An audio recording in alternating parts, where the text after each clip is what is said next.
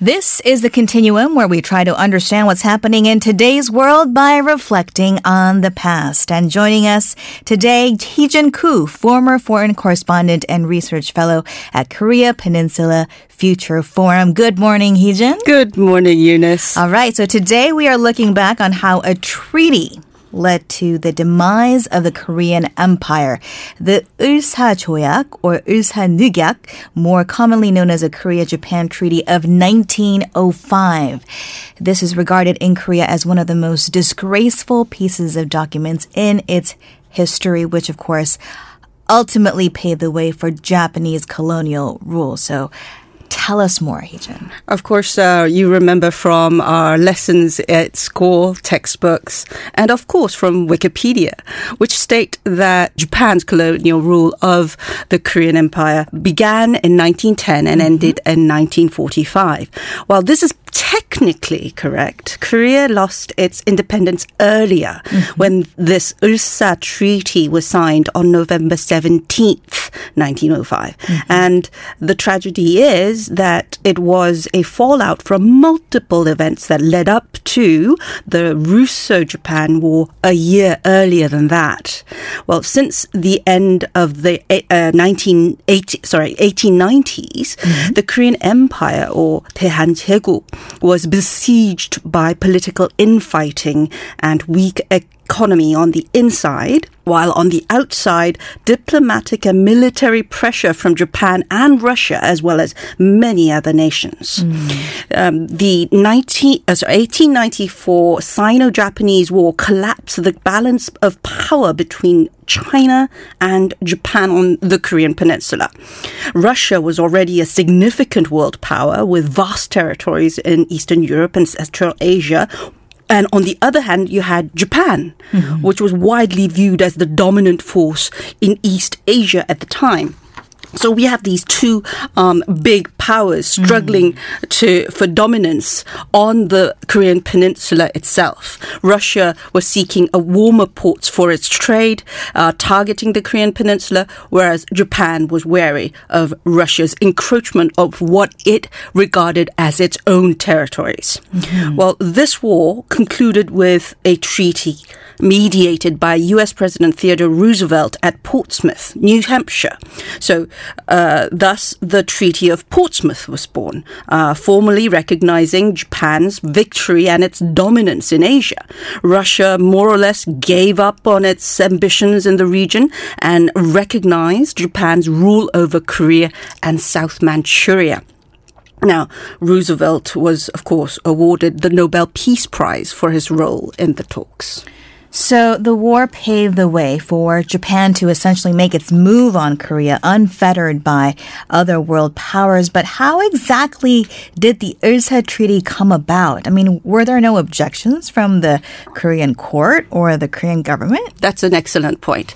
Well, in November of uh, 1905, Ito Hirobumi, a prince and a powerful Japanese statesman, arrived in Korea to force a protectorate regime on the Korean Korean government.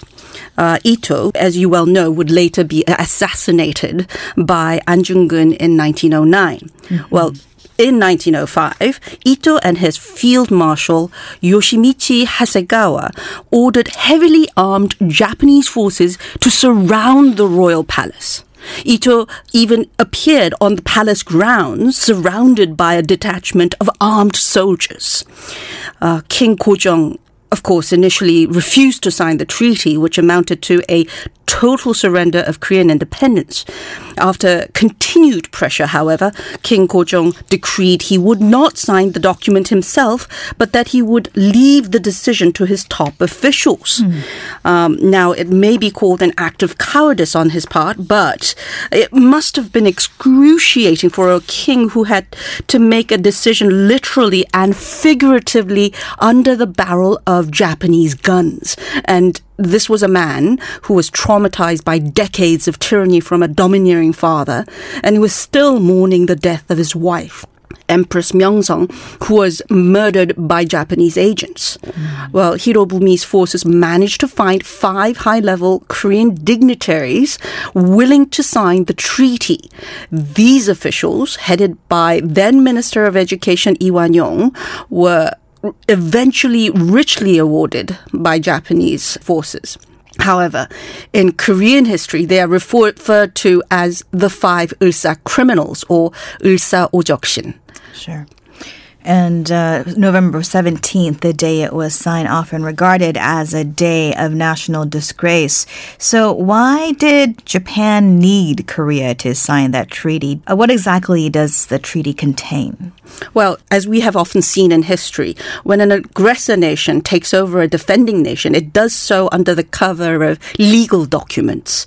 And Japan needed to be given the rights from the king and the Korean government to take over. That at least looked legal on paper, mm-hmm. with all the T's crossed, I's dotted, everything formal, legalized. So this treaty stated that one, all international contacts with Korea as well as consular protection of its citizens overseas should be handled by the Japanese. And two, it prohibited Korea from making treaties with other foreign nations, thus depriving Korea of its diplomatic sovereignty.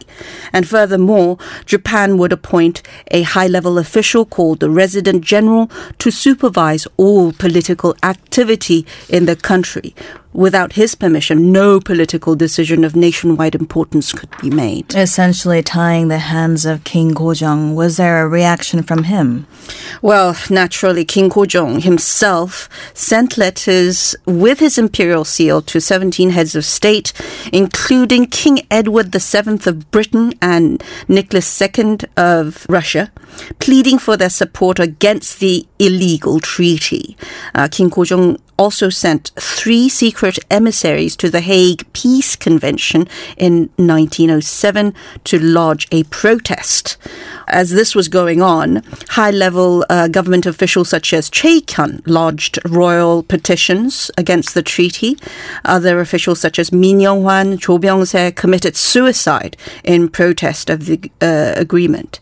Uh, many among the middle class Yangban and the common alike joined resistance forces called the Ulsa Eubyeong to organize concerted efforts against the Japanese occupational forces. Mm. But ultimately, what we saw, the damage was done already. Um, Japanese annexation of Korea officially began in 1910. This treaty was eventually confirmed as null and void in a 1965 treaty between the Republic of Korea and Japan. Thus, beginning a three and a half decade period of a very painful time in South uh, in Korea's history. Mm-hmm. What can we take away from this particular time in history? Well, Joseon and the uh, subsequent Korean Empire had to learn it the hard way.